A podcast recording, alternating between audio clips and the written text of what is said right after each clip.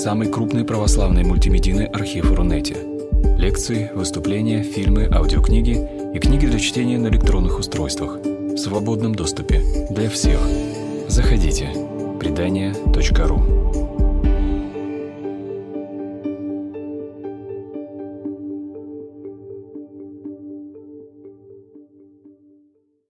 Давайте мы перейдем к теме нашей сегодняшней встречи. И эту тему сформулировал организатор нашей встречи, Анна Ершова. Она сформулировала таким образом. Пять шагов, чтобы научиться понимать и уважать самого себя. И сначала я была расстроена такой формулировкой, потому что она мне показалась очень современной. И кажется настолько современной, что, может быть, она, ну, за ней ну, не, непонятно, что стоит. Но, тем не менее, внимательно к ней отнесясь и прочитав ее, и посмотрев, что она обозначает, какой, какие смыслы заложены в этом, эм, в этом названии, я поняла, что это очень точно и очень правильно. А, потому что для того, чтобы уважать самого себя, важно себя понимать. Об этом поговорим. И э, пять шагов – это основные рекомендации, то, о чем мы сможем поговорить а каким образом а, мы можем продвинуться по этому пути, если мы почувствуем, что в этом есть какая-то необходимость. Вот, чтобы научиться понимать самого себя, а, познание себя – это очень важный момент нашего личностного роста и очень важный момент э, личностной зрелости. И это то, что было известно, это то, что было известно с древности. Вот известно о том, что э, на стене храма Аполлона э, была э, найдена, обнаружена фраза «познай самого себя». И это такой призыв, посыл, который практически бесконечен. Если вы вспомните сказку «Золушки», то там, когда мальчиха уезжала на бал, она сказала Золушке, там надо разобрать крупу, надо горох там перебрать, еще что-то сделать. А в конце, для того, чтобы добавить уже такое задание, которое невозможно выполнить, она говорит, а еще познай самому себя. И это то, этот путь бесконечный, это то, что уже точно. Вот горох можно перебрать, там, не знаю, 10 э, гор гороха за короткое время, как-то можно придумать и схитриться, как это сделать. А познать самое себя – это действительно путь, э, э, бесконечный путь, э, путь длиною в нашу жизнь. И э, если идти по этому пути, то есть два основных, две основных дороги. И эти дороги не противоречат друг другу, они дополняют друг друга. Первая дорога – это обращение э, к себе, к своей истории, к своей жизни и к истории своего рода, своей семьи потому что мы с вами существа культурные, и у нас есть очень много того, что э, повторяется, отвлекается в нас от наших прародителей. Если мы внимательно отнесемся к истории нашего рода, то мы там можем обнаружить очень, для себя очень много ценного, нового, интересного, неожиданного. Я обычно рассказываю историю такую про себя, я про себя могу рассказывать, про других надо спрашивать разрешения, а про себя можно рассказывать. Вот когда-то в студенческие годы для меня это было открытием, когда нам дали задание на факультете психологии, биографический метод взять интервью своих родителей, большое интервью о своем детстве, о своей жизни. А, у меня были очень теплые, хорошие отношения с мамой. Я думала, что я знаю про свою маму все. Такое наивное представление ребенка о том, что уж про своего родителя мы знаем очень многое потому что мы просто близки с, с, э, с родителем. И вот параллельно еще я вам расскажу о том, что у нас в доме был такой культ письменной машинки. А, Все мое детство у нас была письменная машинка Москва маленькая. Мама была математиком, она не очень, э, ну, мы не очень много писали. На этой машинке иногда набиралось что-то. Вот был такой же небольшой столик, который стоял в родительской комнате у окна, на которой стояла эта письменная машинка Москва маленькая. Это как-то было удивительно. Когда я училась, э, ну я не думала об этом, я выросла в такой обстановке, было интересно иногда по клавишам щелкать, отлично, очень хорошо, мне нравилась эта машинка. Когда я выросла из студенческие годы, где-то в курсе на четвертом, э, кто-то из друзей мне сказал, сказал о том, что э, мне могут продать э, электрическую машинку Роботрон немецкую. Это была дорогая машинка, она стоила в 80-е годы 700 рублей. Ну, очень дорого. Я не представляю себе, как вот, э, ну, можно было бы обратиться к маме с просьбой о такой покупке. Потому что у нас э, ну, такой был достаточный доход в семье, э, но при этом у нас э, как-то не было традиции как делать запасы. И вот если так вспомнить, то, например, обсуждение того, что нужен письменный стол, у нас в семье заняло полгода. Полгода мы обсуждали, что мне нужен письменный стол, выбирали и в конце концов купили. Но письменный стол, э, ну, сравнительно с машинкой, недорого стоит. А здесь машинка 700 рублей. И вот я помню этот момент, потом вспоминала. Я прихожу к маме, мама была на кухне, она что-то готовила. Я сказала, мама, знаешь, мне предлагают, сказала просто так, не ожидая, что она откликнется.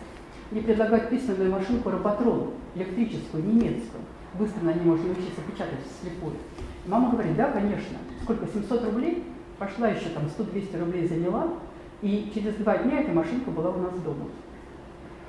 И э, на ней я училась печатать слепую, и потом слепую печатала диплом довольно быстро научилась печатать. И если шагнуть еще вперед, то скажу, что в 90-е годы, когда появились компьютеры, а, вот из всех коллег у меня первый появился дома компьютер. Ну, как-то так случилось. Самый первый компьютер. Потом второй компьютер же с хорошим экраном тоже появился первый. Что это такое? А вот в 80-е годы, а, когда я стала маму расспрашивать об истории семьи, она рассказала такой, ну, такой случай. Я ее спросила, о ее э, воспоминаниях о своем отце, о моем деде. Мой дед умер во время блокады э, в Ленинграде. И мама, э, а мама с бабушкой перед войной уезжают из Ленинграда перед самой войной на лето. И маме в тот момент было три года.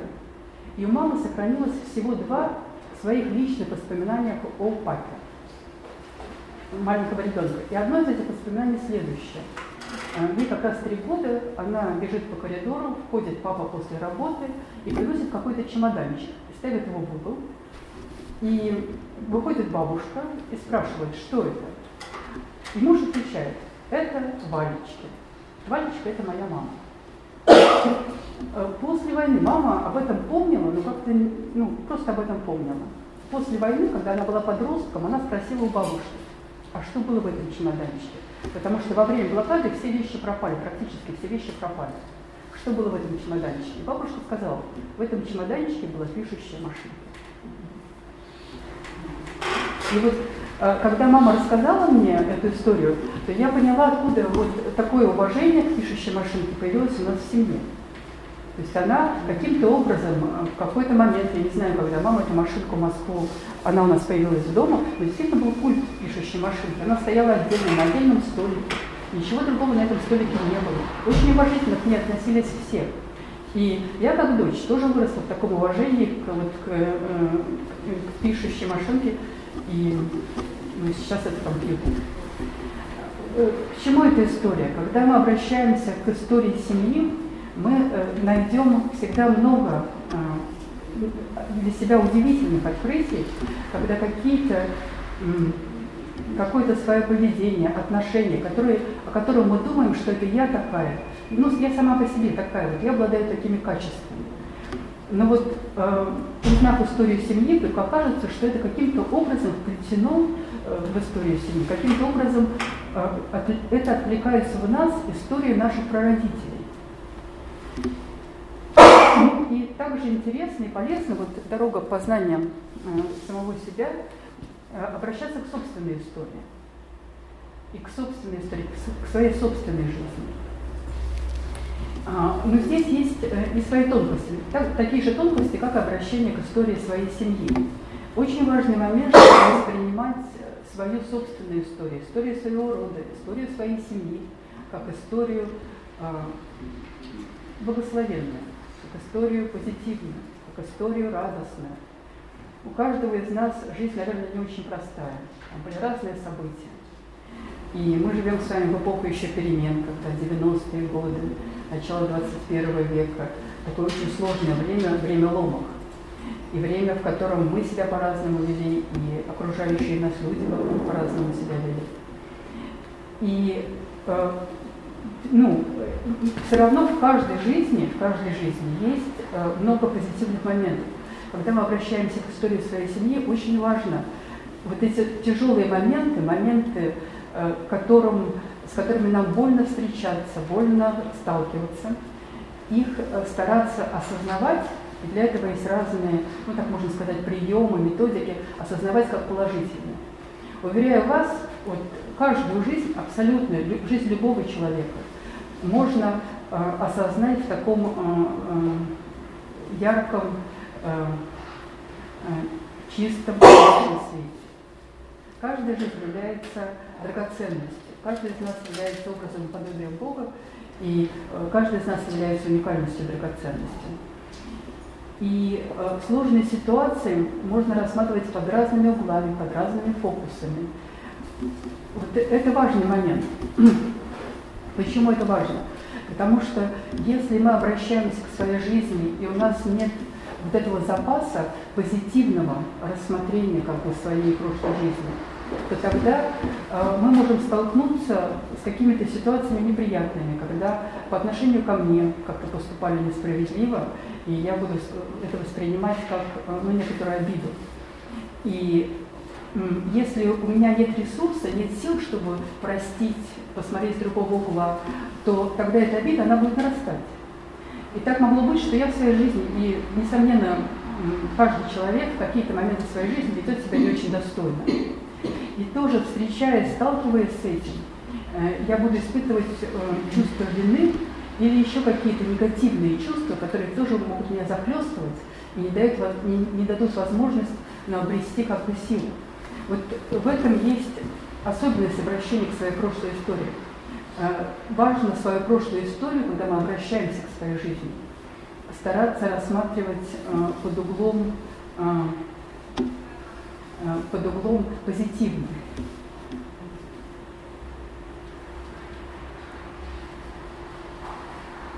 Вот. Находить в ней ресурс находить в ней э, силу. Я сейчас вспоминаю одна женщина, а, ну, такой уже очень немолодого возраста, очень милая, рассказывала о том, например, вот вам такой пример из жизни, она рассказывала о том, как она ужасно однажды отнеслась к своей внучке, и она переживала невероятно эту историю, когда поздно вечером внучка она спала, они живут на первом этаже, внучка пришла с молодым человеком откуда-то. И она так э, расстроилась, она, во-первых, проснулась, она уснула, а в этот момент проснулась, и она бабушка, эта внучка, она так расстроилась и рассердилась, что она выгнала этого молодого человека, прогневалась на него, э, и она очень переживала, что через некоторое время стала переживать, что она разрушила личную жизнь своей внучки. А, хотя, э, ну, здесь тоже такой момент, э, безусловно, если у этого молодого человека были какие-то намерения более серьезные, то он как-то бы вернулся, и, наверное, бы что-то что-то бы случилось, что-то бы произошло. Но для нее это переживание было очень сильным, очень ярким. У нее было чувство вины перед внучкой, чувство вины перед собой, чувство вины перед сыном. И это было такое чувство вины, что она не, не могла об этом разговаривать ни с внучкой, ни с сыном. И вот в тот момент, когда она рискнула на то, чтобы поговорить с внучкой, с сыном, обсудить эти ситуации, а, через некоторое время эта ситуация стала представляться как ситуация ну, такой юмористической. Потому что действительно у нас в жизни происходят разные юмористические ситуации, когда мы иногда гневаемся, иногда радуемся. Для внучки этот молодой человек, он оказался не столь важным. Но действительно э, была история, когда они немножко задержались, потом пришли, они шли ночью через весь город, он ее провожал, хорошо, что он ее проводил, а потом они пришли, и бабушка его выгнала. И эта история, ее можно представить в таком юмористическом ключе, и когда она таким образом стала эм, э, в, э, ну, появилась в семье, такой рассказ появился как юмористический рассказ, в этот момент стало возможно восстановление ну, вот таких приятельских отношений с этим молодым человеком стало возможно. И в этот момент э, для бабушки, у бабушки ушло чувство вины.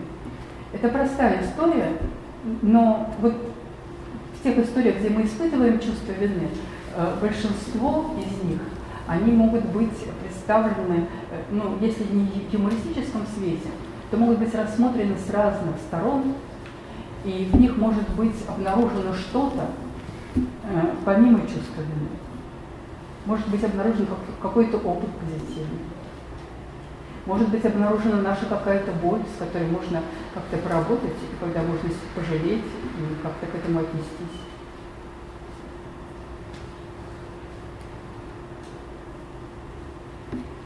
Это важно осознавать свою жизнь как жизнь э, благословенную, как жизнь позитивную. И есть такое упражнение, представьте свою жизнь, попробуйте представить свою жизнь как такую дивную историю. И опишите, расскажите ее как дивную историю, которая произошла с другим человеком, как сказку. Если есть какие-то моменты, э, которыми сложно соприкасаться сейчас, можно их упустить. Можно э, их отложить э, и вернуться к ним через какое-то время.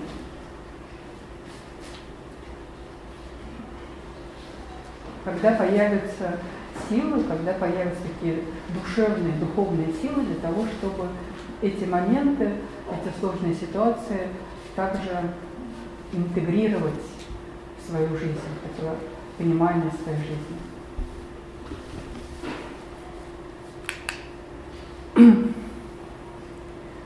А, вот если мы говорим о самосознании, а каждый из нас обладает, здесь присутствующих обладает самосознанием, мы осознаем себя, то три основных компонента существуют в самосознании. Первый компонент – это компонент познавательный.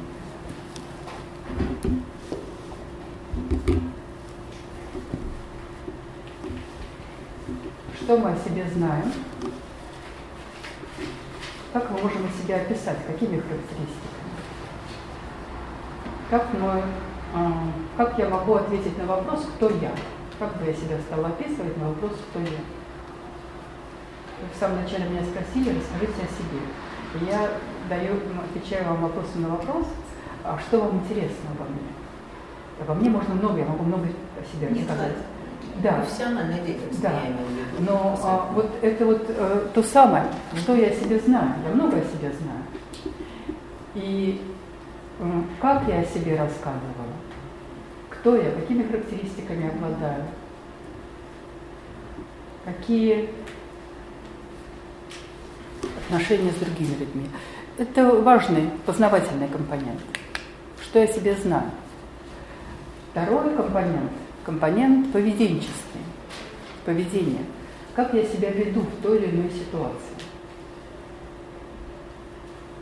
И если мы внимательно обратимся к своему поведению, то мы увидим, что э, ведем мы себя иногда так, что мы осознаем, то есть я веду себя предсказуемо. Например, сейчас я сама веду себя предсказуемо. Я предполагала, что, э, наверное, буду что-то рассказывать э, спокойно перед аудиторией, обращаться э, в презентации. Это предсказуемо. Но иногда мы ведем себя непредсказуемо. В каких-то ситуациях мы удивляемся сами своему поведению. То есть неожиданная реакция. Я неожиданно испугалась, я не хотела. Я рассердилась на это, разгневалась и не думала, что разгневаюсь Или наоборот, я струсила, ушла, или наоборот, стала смелой, пошла вперед и что-то стала делать. Я не ожидала успеха. То есть часть нашего поведения, она нами осознается, и мы сами для себя ожидаемы. А в каких-то ситуациях мы не ожидаем для себя. И третий компонент, такой эмоционально-ценностный компонент, это отношение к самому себе, самооценка. Как я отношусь к себе в целом, к тому, что я делаю, к тому, о чем я думаю, к тому, что я чувствую.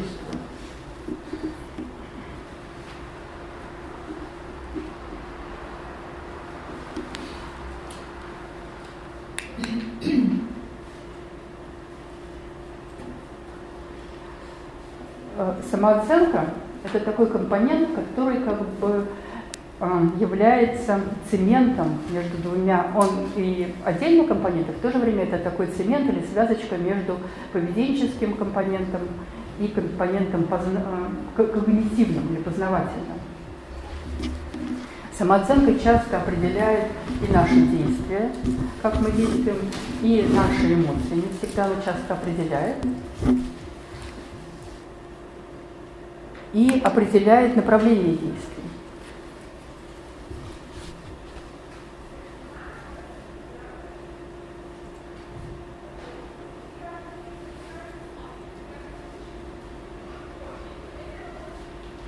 И самооценка – это очень важный компонент для нашего самоуважения. И вот, может быть, вам такое небольшое упражнение, если вы позволите. У каждого из вас, наверное, есть люди, которых вы уважаете. Наверное, есть люди, которых особенно уважаете, такие уважаемые фигуры. Как вы относитесь к этим людям и как вы ведете себя по отношению к этим людям? Можно вас спросить, что это такое? Я уважаю человека. Что это означает для меня в отношении с этим человеком? Ну, я думаю, что я контролирую себя. Я вообще не с ним. Вообще не с ним. То есть я думаю, каким, какой интонацией говорить, что говорить, чтобы речь моя была как бы ну, полная, не позволяю себе вы контролируете себя уважение с ним, интонацию, что говорить. А почему это происходит? Для чего вы это делаете? Ну, потому что я не хочу, ну, я хочу как бы быть достойной выглядеть, чтобы не задеть человека, чтобы как бы ему было со мной чтобы ему было с вами комфортно, удобно, приятно общаться. Да. То есть вы э, думаете об этом человеке, да, да. Э, чтобы ему было с вами хорошо. Хорошо.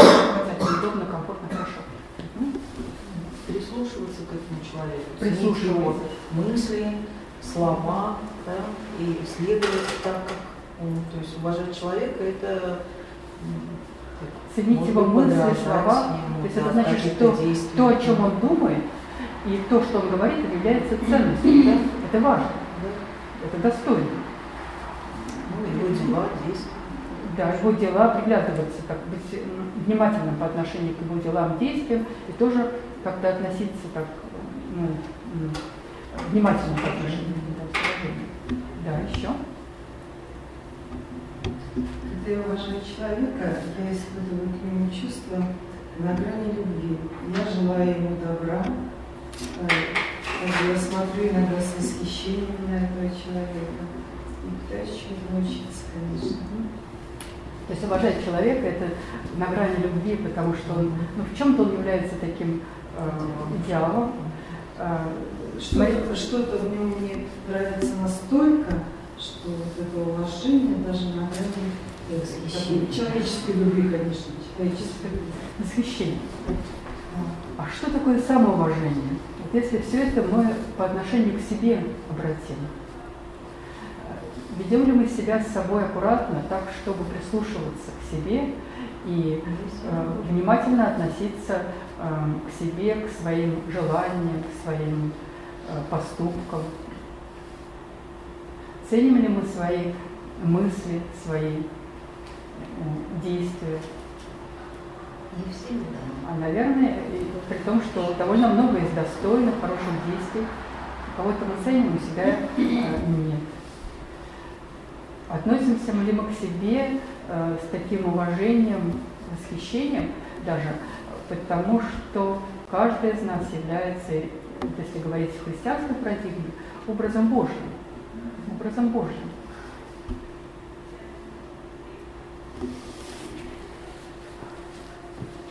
Можно здесь? Да. Вы спросили, что если мы кого-то уважаем, что мы, ну, что это такое, да? Ведь вот это уважение не каждому человеку. Есть именно какие-то люди, которых вот прям особо, да, оказывают такое уважение. Кому-то такого нет. и сам можешь себя относить как раз ко второй категории. А, ну да, спасибо. Это очень хороший вопрос, очень хороший комментарий. И что мы здесь можно было сказать? О том, что каждый человек является уникальностью. И часто бывает так, мы об этом поговорим, что если у человека есть много людей, кого он э, не уважает, если так случилось, что есть много людей, кому я отношусь неуважительно, а, то это, скорее всего, говорит о либо завышенной, либо заниженной самооценке. И это, скорее всего, говорит о том, что и по отношению к себе я тоже отношусь не очень уважительно. И в этом смысле это очень хорошая практика, уважительно начинать относиться не только к себе, но и к тем людям, к кому я отношусь малоуважительно. Потому что в каждом из этих, людей есть много достойных, а, хороших каких-то качеств. Если внимательно присмотримся, то увидим. Женщине, да. очень часто низкой самооценкой, испытывая яркое уважение к какому-то другому человеку, ставят себя ниже его в плане общения, и потом при воспоминаниях и самоосознании в момент. В такой ситуации, если вы пытаетесь сказать человеку, что он уважал себя как э, другого, то получится замкнутый круг. Человек не может себя так уважать, если он ставит себя изначально ниже. Смотрите, мы сейчас не говорим о том, что уважаете себя как другого, а в самом начале я попросила выбрать тех людей, кого вы очень уважаете, кому мы относимся с, с искренним уважением. Вот, э, если такие люди есть в нашей жизни, то хорошо бы вот это отношение, это отношение, его как бы э, перенести на себя и на других людей. Есть самооценки Есть, есть некоторые у большинства людей есть некоторые жесткие критерии. А у людей при не знаю, э, взращивании в социуме становятся некоторые стереотипы. Что хорошо, что плохо, что стоит уважения, что нет. И в такой ситуации, если мы видим человека, который а, при тех же исходных данных, что мы достиг намного большего, мы что ли сделал будет уважать этого человека больше, чем само себя. Потому что считаешь, что человек лучше, он больше достиг, а, будучи похожим на нас. Можем ли мы вернуться к, э, к этому вопросу в конце?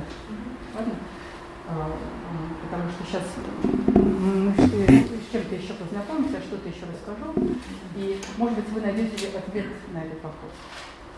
Хорошо? А, вот если говорить о самооценке, то основные классификации самооценки. Ну вот самооценка может быть общая и частная.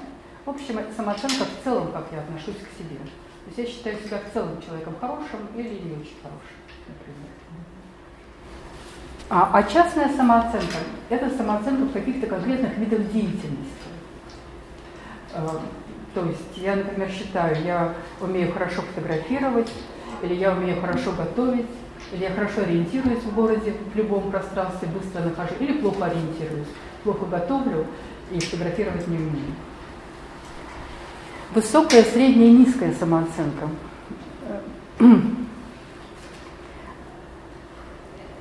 Это такая понятная, понятная шкала, и эта шкала относительно э, того, как большинство людей, которые вокруг меня, э, что-то делают, хорошо или плохо. То есть если большинство людей делают каким-то определенным образом хорошо что-то, э, например, большинство людей рядом со мной хорошо готовят итальянскую кухню, прекрасно просто, а я не умею готовить, я плохо готовлю. У меня не получается соуса, еще я стала делать паштет из оливок, и этот паштет оказался пересоленным, и там какие-то специи. И так, и мне, ну, да, знакомые, конечно, попробовали этот паштет, но они добрые люди. Но, в общем, это не очень удачно было. И у меня низкая самооценка в отношении того, как я готовлю итальянскую кухню. Она низкая, потому что рядом со мной есть люди, которые делают это хорошо. То есть э, можно говорить о том, что высокая, средняя, низкая самооценка – это такая статистическая величина. большинство людей делает так относительно того, что делает большинство людей вокруг меня. Э, я делаю лучше, хуже или так же. А самооценка адекватная и неадекватная. Это очень интересный параметр. О чем это? Это о том, что насколько соотносятся реальные, реальные действия и самооценка. Например, я приготовила вот тот же самый паштет из оливок, и я считаю, что он великолепный, этот паштет. И мне намекают мои друзья, что, ну, конечно, они съедят, но в следующий раз они будут готовить сами, чтобы я не переводила продукты. Но я вообще считаю себя знатоком а, итальянской кухни, читала несколько книжек об этом. Я говорю, ну, я великолепный мастер итальянской кухни. Это завышенная самооценка, неадекватная, точнее, самооценка, потому что реально я плохо готовлю. Но считаю, что готовлю хорошо. Э, э, либо наоборот может быть так, что я делаю великолепно что-то, то, что лучше всех делаю. А, прекрасно рисую. В нашей группе я рисую лучше всех. У меня получается, особенно цвета, сочетание цветов. А, но при этом а, ругаю свои рисунки, считаю, что рисую плохо и рисую хуже всех. Это неадекватная самооценка, самооценка, когда, которая не совпадает с тем, что делает человек реально. И вот э, если мы посмотрим на второй и третий пункт, то высокая, низкая, средняя самооценка, она может быть адекватной, это нормально, адекватная. Адекватная самооценка может быть высокой, низкой и средней. Это нормально. И может быть неадекватной. Когда результаты нашей деятельности говорят об одном, а самооценка говорит о другом. Ну вот и такие психологические проблемы возникают тогда, когда у нас э, самооценка неадекватная. Когда она адекватная, это такое хорошее психологическое благополучие. То есть мы понимаем, что мы можем, и хорошо себя оцениваем, ну, адекватно оцениваем наши возможности. А неадекватная – это история, когда либо самооценка завышенная, либо самооценка заниженная.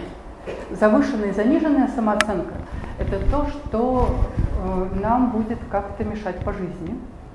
Потому что люди с завышенной самооценкой импульсивны, они хватаются за многое, они считают, что они очень многое могут. Люди с завышенной самооценкой, как правило, презрительно относятся к окружающим людям, потому что ну, у меня-то все хорошо, я все могу, а вы ну, мало чего можете в сравнении со мной. Поэтому что обращаться к другим людям? Какой смысл? Другие люди мне ничего дать не могут, собственно. Это люди, которые берутся за разные дела, включаются в разные дела, но при этом их э, не доводят до конца, не доделывают. В силу э, того, что часто не оценивают свои силы, не оценивают свои возможности. А люди с заниженной самооценкой э, – это те, кто мог бы сделать гораздо больше, чем делает. Это люди, которые немножко трусят, тормозят, не включаются, уходят от жизни, э, не рискуют в тех ситуациях, в которых могли бы рискнуть и принести бы какие-то удивительные плоды, что-то бы сделать прекрасное и достойное.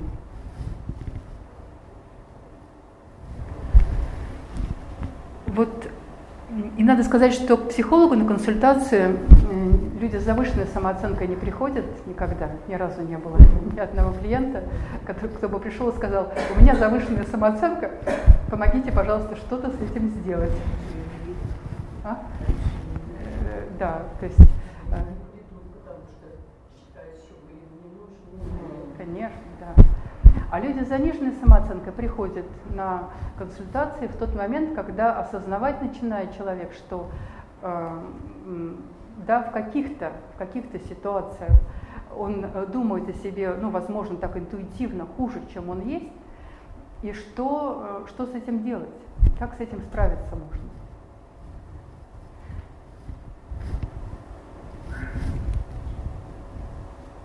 И сразу же скажу о том, что самооценка работа э, не очень быстрая.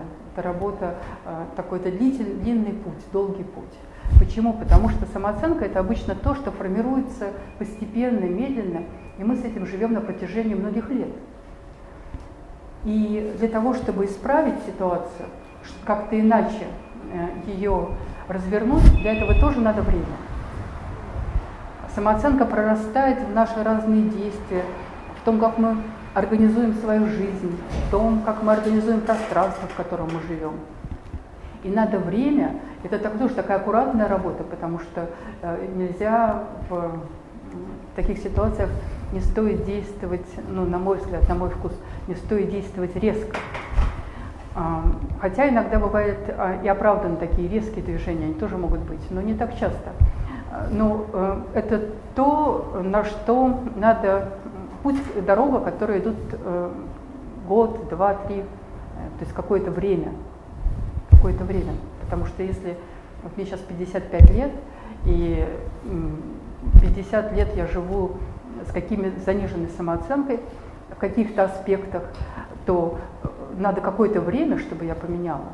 50 лет – это большой, большой срок жизни.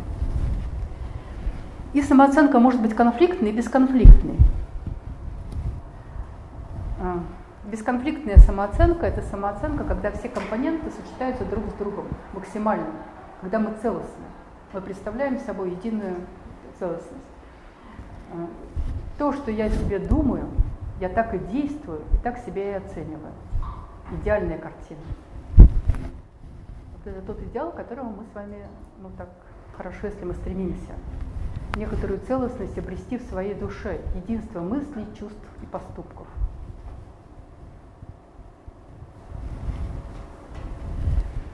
Я бы сказала о том, что это основная, ну для меня это основная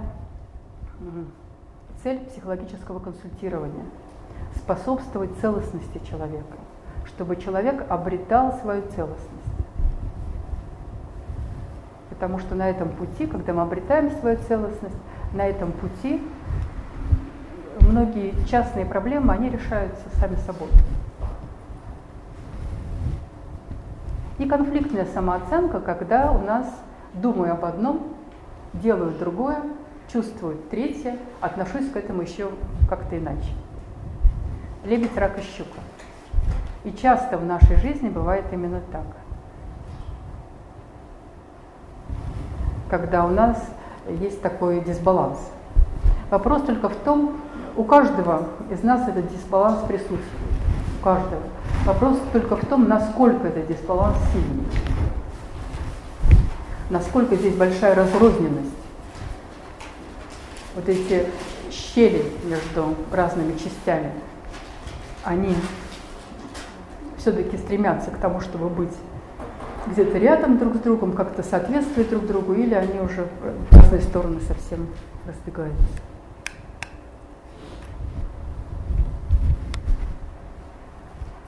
Как формируется наша самооценка, наше отношение к себе?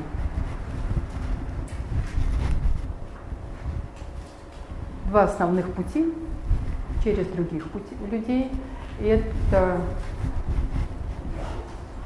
такая основная базовая часть э, самооценки формируется в нашем детстве, когда рядом есть взрослые значимые, это родители, бабушки, дедушки,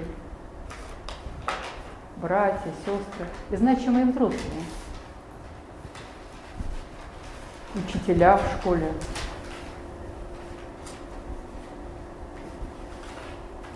в целом к нам как-то относятся, хорошо ли, внимательно или не очень внимательно. И в частности, тоже нам говорят о том, что «О, это у тебя получилось, это ты сделал хорошо, у тебя всегда получается э, решать задачки. Я чувствую себя математиком, да? У меня задачки получаются хорошо, и в каких-то моменты легко их щелкаю, эти задачки. Или мне говорят, ну, математика это не твое совсем, в прошлый раз не получилось, и сейчас не получится. И, ну, не знаю, как-то совсем, наверное, не твое. Вот одна студентка однажды рассказала мне о том, когда она училась в школе, у нее была учительница химии, которой у нее были хорошие отношения, чисто человеческие были хорошие отношения с этой учительницей химии. Но учительница считала ее бездарностью в области химии. И постоянно ей об этом говорила о том, что ты не можешь, ну, ты хороший человек, но в химии у тебя ну, совсем ничего не получается. Химик из тебя не получится. Это очевидно. Ну, во-первых, и когда ты делаешь опыты, то э, ну, ты невнимательно и э, пробирку разбила, и ну, вообще как-то, ну, лучше отойди, руки не с того места выросли. И когда формулы разные делаешь, но тоже ну, не получается у тебя. Твое дело это другое. И вот она рассказала о том, что в старшем классе, это был не выпускной класс, а десятый класс, она хорошо относилась к этой учительнице.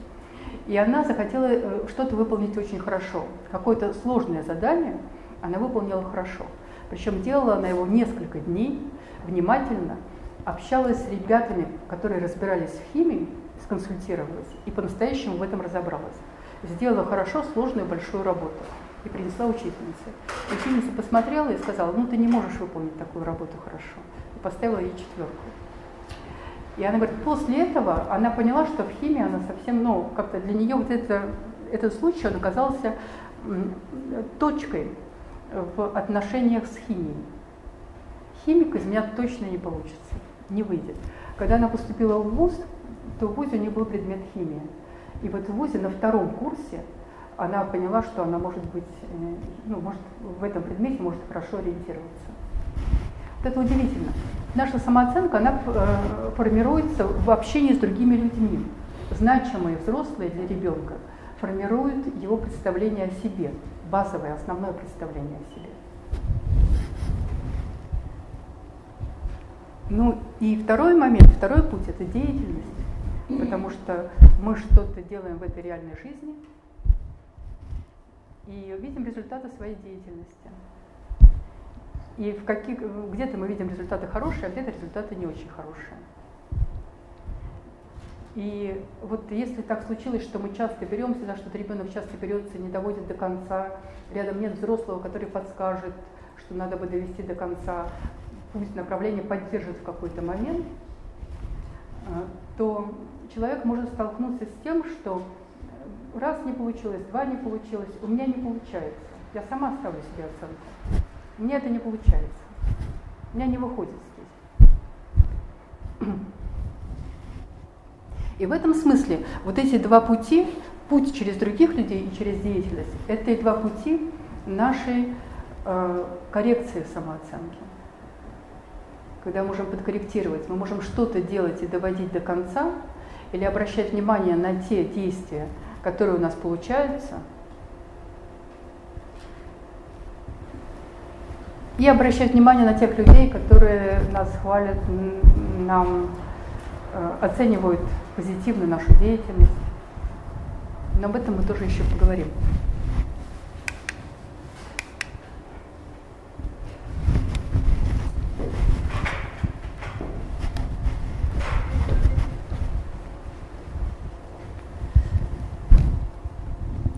Человек заниженный, э, заниженный искаженной, неадекватно низкой самооценкой. Это человек, который часто тоскует, часто не знает, чего он хочет. Я не могу сделать выбор. Я не очень понимаю себя и не очень понимаю, куда мне идти, что мне выбрать. Часто бывает раздражительным или беспокойным. И даже такая раздражительность, она является нормой. Часто думает о том, что следовало бы сказать я сказала то-то, а надо было бы сказать что-то другое. Каждый день я думаю о том, что я поговорила с коллегой таким образом, а надо было бы поговорить другим образом. То есть такое самоедство в плане того, что я сказала не то, что надо. И это является такой привычкой. Часто меняет свое мнение. Постоянно извиняется, даже когда ни в чем не виноват.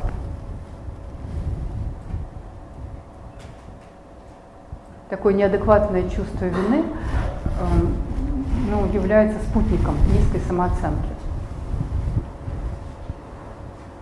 Всегда берет то, что дают, и никогда не просит того, что надо.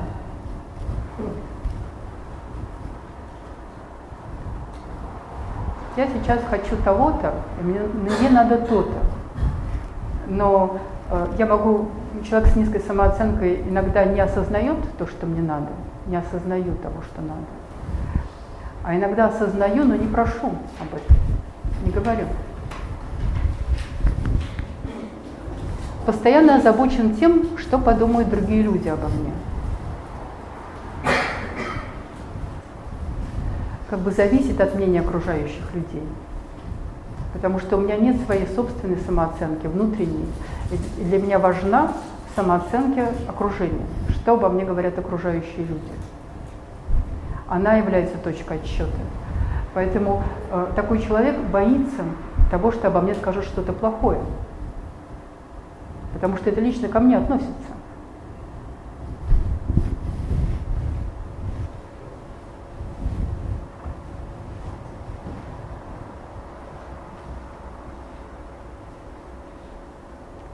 Удивляется, когда люди не отвечают взаимностью на добрые дела. А, такой человек часто делает добрые дела а, для того, чтобы к нему хорошо относились. То есть это мотив делания добрых дел. Потому что надо же поддерживать самооценку свою, такая зависимость от окружающих.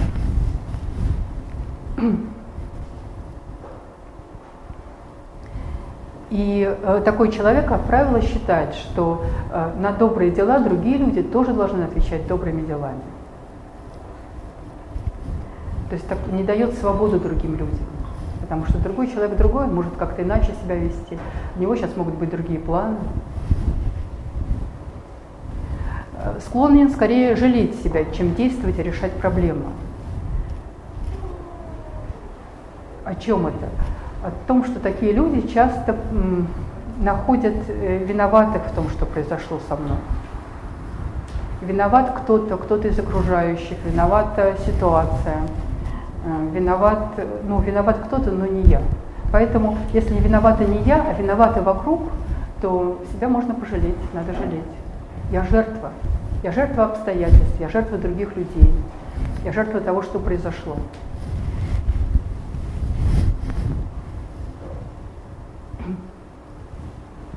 Обычно делает больше, чем получает. И это расстраивает. То есть такой человек э, на работе или в общении с друзьями берет на себя больше, чем, э, чем нужно, чем положено, чем другие люди. И расстраивается из-за этого. Потому что в какой-то момент э, берет на себя больше, желая получить там, в ответ одобрение, например, но не получает этого одобрения.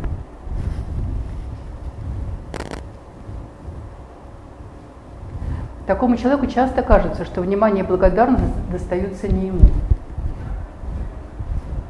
Потому что для того, чтобы поддерживать самооценку вот такими внешними, надо как бы все время, надо все время это делать, чересчур это делать.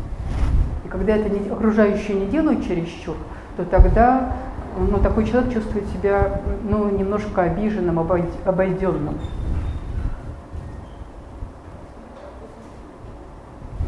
А, Э, молодой человек, э, если это молодой человек, то молодой человек будет говорить о том, что другие все ходят на свидания, а он не ходит, она не ходит, и э, на меня не обращают внимания.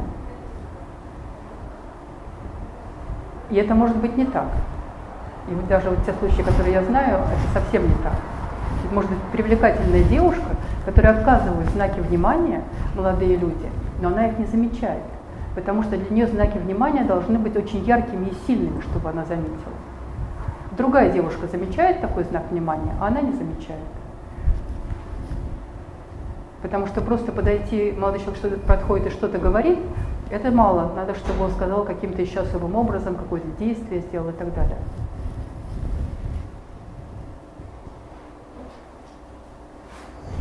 Ну и такая последняя характеристика – это то, что настроение зависит часто от настроения другого человека.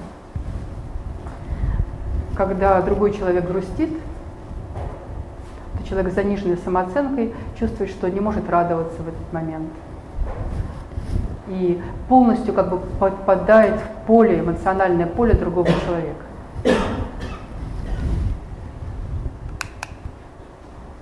Черты характера – есть определенные у людей с заниженной самооценкой, есть определенные эмоциональные характеристики и э, черты людей с нормальной самооценкой. Люди с нормальной такой адекватной самооценкой – это люди, которые удовлетворены общением с окружающими людьми. Это те, кто говорят, у меня все в порядке с окружающими людьми. У меня нормально с соседями, да, мы иногда ругаемся, иногда миримся, хорошо. У меня нормально в моей семье, Тоже у нас разные истории бывают, бывают кризисы, как и во всех семьях. Но мы с кризисами справились, даже вот с тяжелыми. Бывают конфликты, но тем не менее у нас хорошая, нормальная семья, потому что все отношения у нас представлены. И мы живем как бы такой полноценной эмоциональной жизнью хорошие отношения с коллегами, и это отношения, в которых тоже есть многое.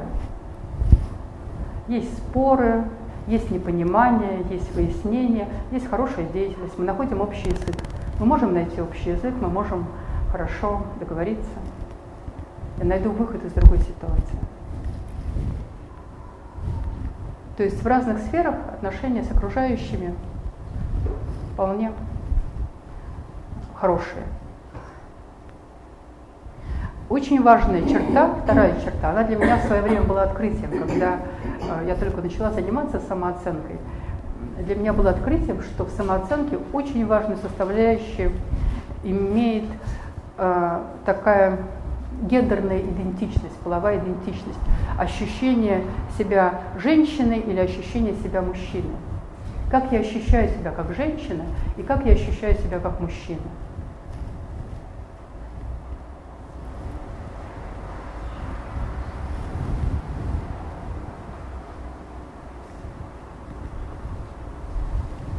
Третья характеристика – доверие себе и вера в себя.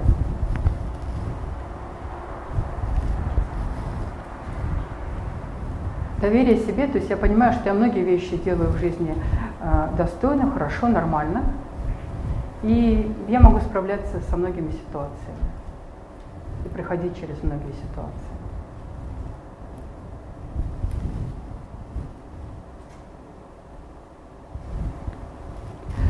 Следующая характеристика – более счастливая и спокойная эмоциональная жизнь. То есть в целом такая эмоциональная стабильность, эмоционально позитивное отношение к жизни, когда в жизни я нахожу много, много хорошего, много радостного. Люди с заниженной самооценкой часто люди, э, которые скорее пессимистичны в жизни. И это люди, с которых спросишь, э, что хорошего было сегодня, что хорошего было сегодня а, у вас или там у тебя. И человек не может вспомнить, ничего не было хорошего.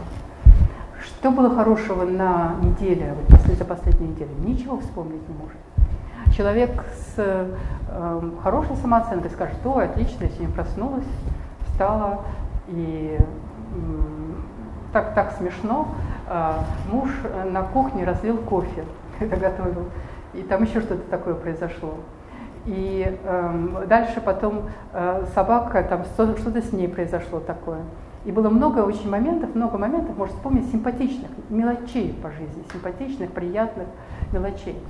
Вот э, люди с заниженной самооценкой, как правило, эти мелочи э, для них вспомнить сложно и мы об этом э, еще немножко поговорим, это один из э, таких методик, способов даже э, коррекции самооценки, находить приятное, находить радостное что-то в своей повседневной жизни. Ну, у меня большая радость. Сегодня доехала на станции Парк Победы, дошла в библиотеку, оказалась в новом прекрасном зале. Здесь много внимательных людей, которым интересна искренне интересна психология, то, что я люблю и чем я занимаюсь. Это же радостно. Э, можно какие-то вопросы интересные прозвучат, можно ответить на эти вопросы. Хорошее, прекрасное событие.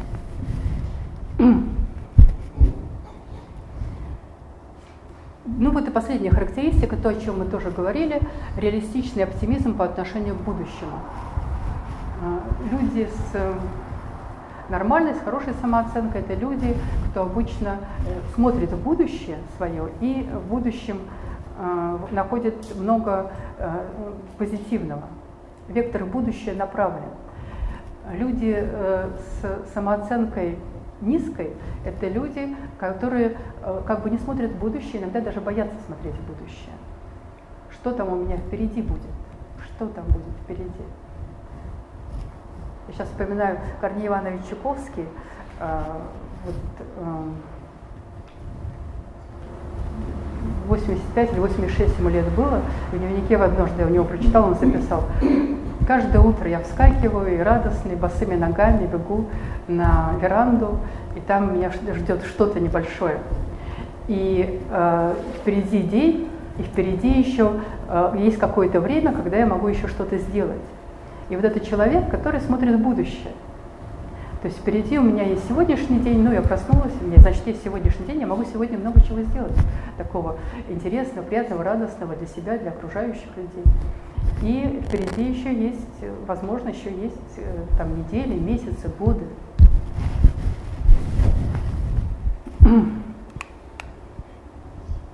Ну и шаги преодоления.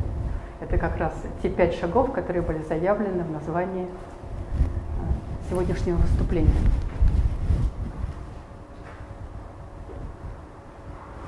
Первый шаг – осознанность.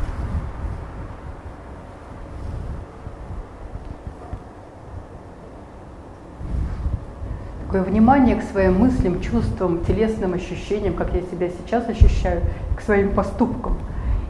И э, вопрос, э, задавать себе такой вопрос э, хорошо для повышения осознанности.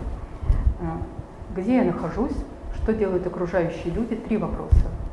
И зачем я здесь, что я хочу.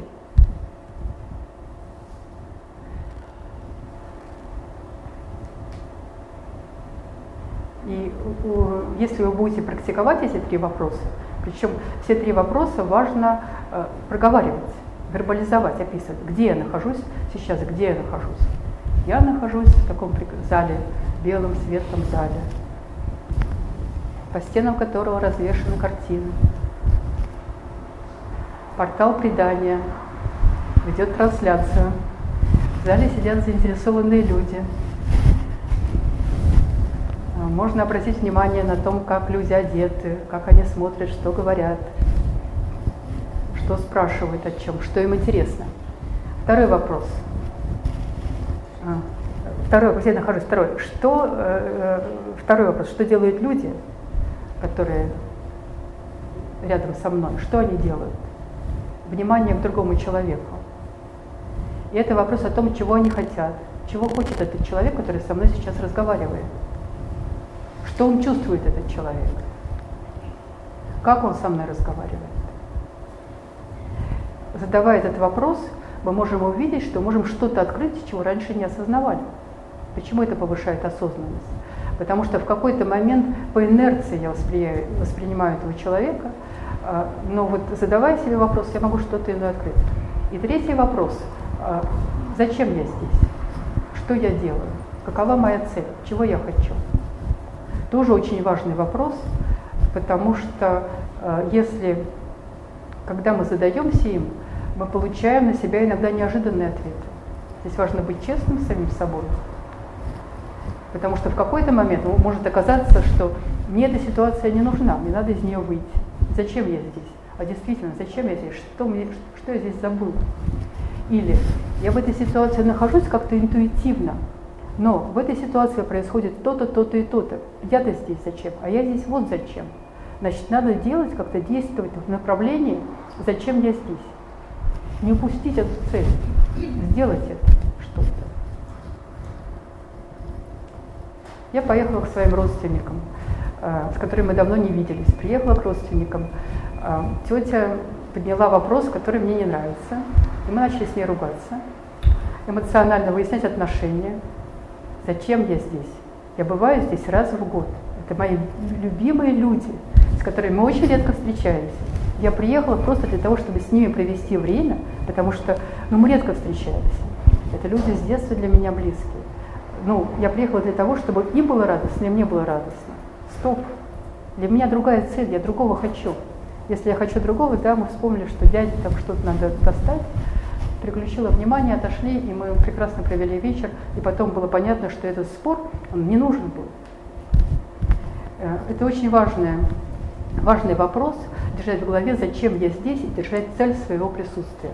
Потому что опять иногда в некоторых ситуациях мы оказываемся ну, случайно, как бы случайно из них можно и даже нужно выйти. Второй, вторая, второй шаг – идентичность. Вот это тот самый удивительный шаг, когда для нашей самооценки важно ощущать себя женщиной или мужчиной. Важно, чтобы половая идентичность была сформирована. Один из способов формирования половой идентичности – это общение с людьми своего пола и э, как бы отождествление себя с ними. И вот это удивительно, как это работает.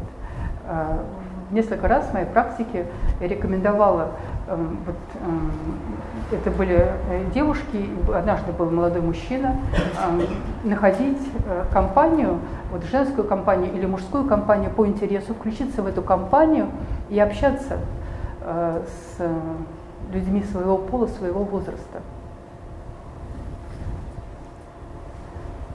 Есть ли у вас подруги? Какие женские компании у вас есть? Как вы общаетесь в этих женских компаниях? Мужских компаниях для, для мужчин. А, как вы ощущаете себя как женщина и как мужчина? Как? Как это? Что это такое быть женщиной? И что это такое быть мужчиной? Что это такое? Что это лично для меня быть женщиной? Какие лично для меня есть э, такие идеалы женщин? Кто из моего окружения мне нравится как женщина, я бы хотела вот, ну, походить, быть такой же.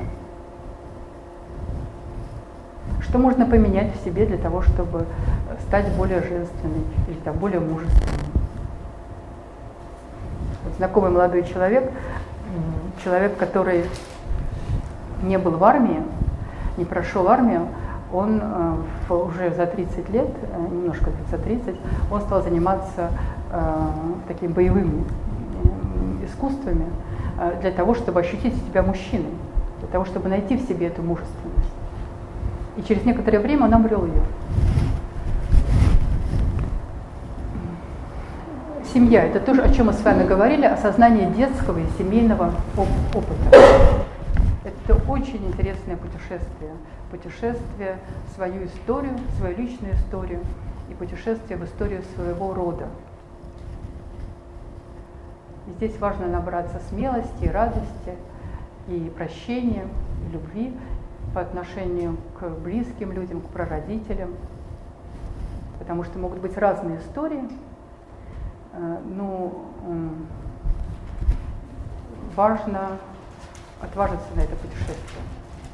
Есть люди, у кого э, вот, э, ну, такие родовые истории таковы, что они ну, как-то хорошо отождествляют, легко гордятся. Ну, это замечательно, это прекрасно.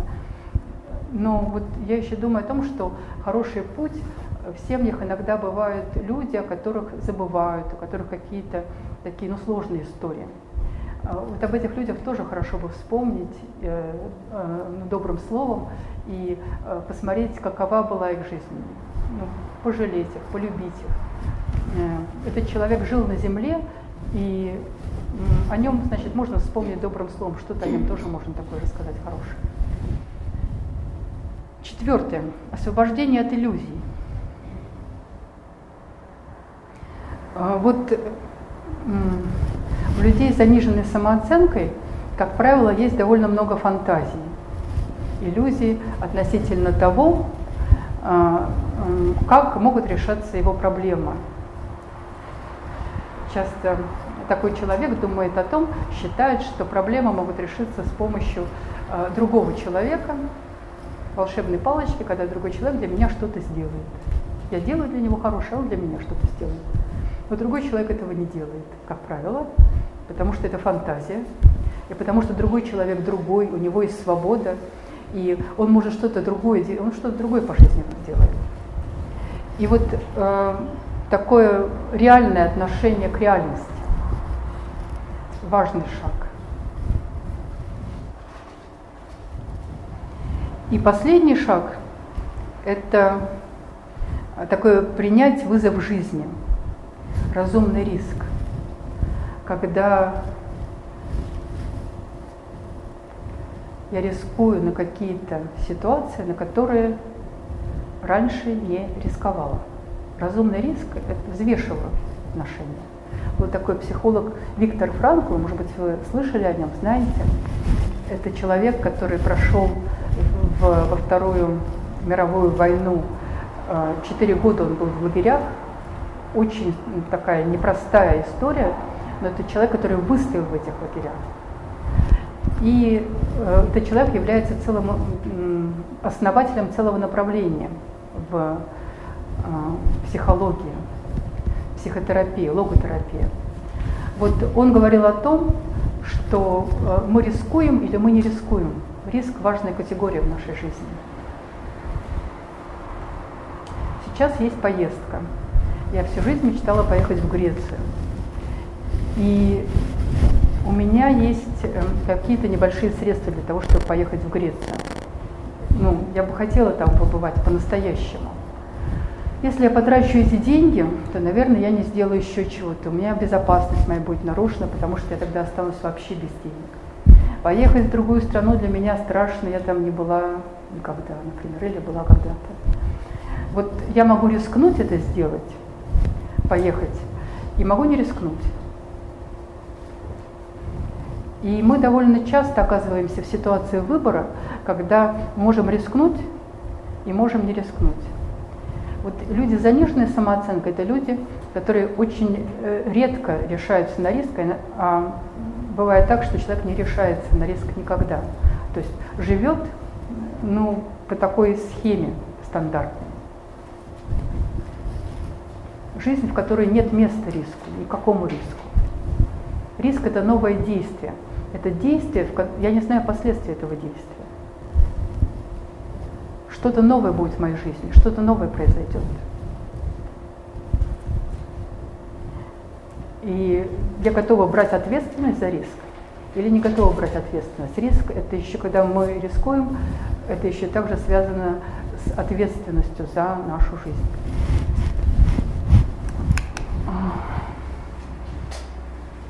Ну да, вот фразы из э, Матфея «Возлюби ближнего своего, как самого себя», и это а,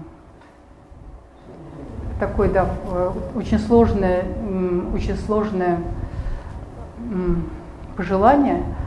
И это пожелание, а, которое для меня является все время а, ну, таким предметом размышлений, что это такое возлюбить ближнего своего, как самого себя, что это такое возлюбить себя для того, чтобы возлюбить потом ближнего своего.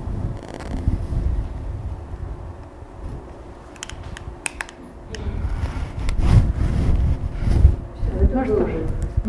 Это уже было. Да, да, это было. Вот, мы подошли к концу сегодняшнего.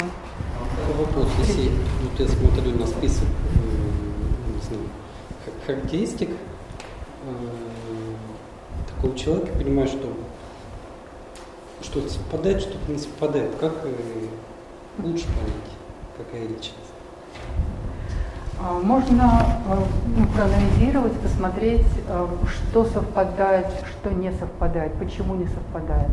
Это такой хороший путь познания себя, когда что-то не совпадает, или я думаю о себе вот определенным образом, ну почему я так думаю о себе, откуда это взялось, Иногда так бывает, что мы о себе что-то думаем. Вот это хорошо задаться вопросом, откуда это во мне, почему это во мне. Эм, так может быть, что мы вспомним какие-то фразы, эм, то, что нам говорили о нас другие люди. Вот если это случилось так, что э, мы находим характеристики, которые нам говорили другие люди, э, то тогда интересно ответить на вопрос, э, ну, насколько эти характеристики реальны. Есть ну, такая хорошая методика работы со своей самооценкой, и желаю вам это попробовать. Это интересное это исследование. А, важно договориться с кем-то из людей, с кому вы доверяете, с кем у вас хорошие отношения, и э, этому человеку предложить написать пять характеристик, пять ваших достоинств. А вы напишите пять достоинств этого человека. И дальше потом проговорить этому человеку о том, что я думаю, что у тебя очень хорошо получается, я думаю, что ты очень хороший в этом. Я думаю, я считаю, что э, вот это э, то, что является твоей несомненно сильной стороной. Потому-то, потому-то и потому-то. И в этом упражнении важно э, проговорить это и не критиковать. Когда вы слушаете то, что говорят о вас другой человек, то постараться это принять. Потому что, как минимум, это точка зрения другого человека, и к этому уже можно отнестись уважительно. Я правильно понимаю, что вы придерживаетесь концепции христианской психологии? Да.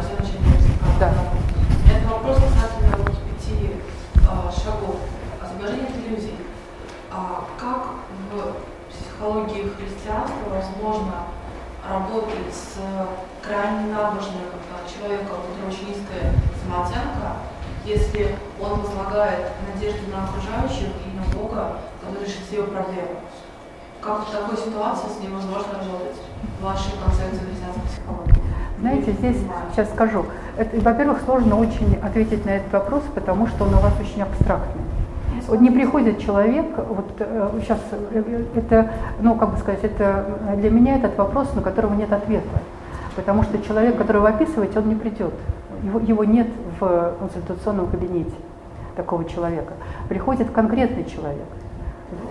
И у этого человека как-то все будет немножко иначе по сравнению вот с той э, очень обобщенной картиной, которую вы даете. Здесь первый момент. Второй момент. Как можно работать? Работает в кабинете не консультант, консультант работает, а работает клиент. Человек приходит решать свою проблему. Не христианский психолог, не нехристианский психолог, если человек придерживается Эм, профессиональной этики не будет навязывать своего пути и куда-то вести, заставлять там человека ну, что-то делать. Я могу думать, хотя э, мне это, может быть, не очень свойственно, вот, вот так вот думать о том, что человек набожный, там как-то у него что-то сделано не так.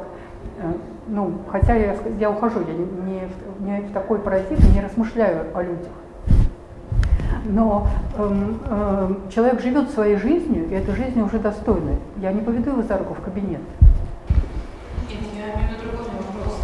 Для меня освобождение иллюзий – это развенчивание, в первую очередь, э, идолов.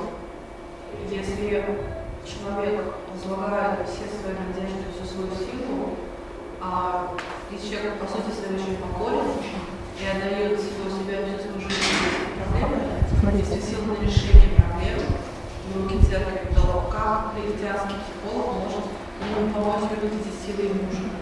Смотрите, опять здесь э, можно говорить, э, вот есть такое понятие, как я высказывание, можно говорить о себе. Э, вот в чем дело. Здесь в том, как вы формулируете вопрос. Есть человек, у которого, как мы думаем, есть проблема. Но мы не знаем, есть у него проблема или нет. Мы думаем, что у него есть проблема. И как будто бы я, как христианский психолог, должна каким-то образом ему помочь их решить. Но хочет он решить эти проблемы или не хочет, мы не знаем. Я думаю, что у него есть проблемы, я как бы их навязываю ему. Э, но это же не так.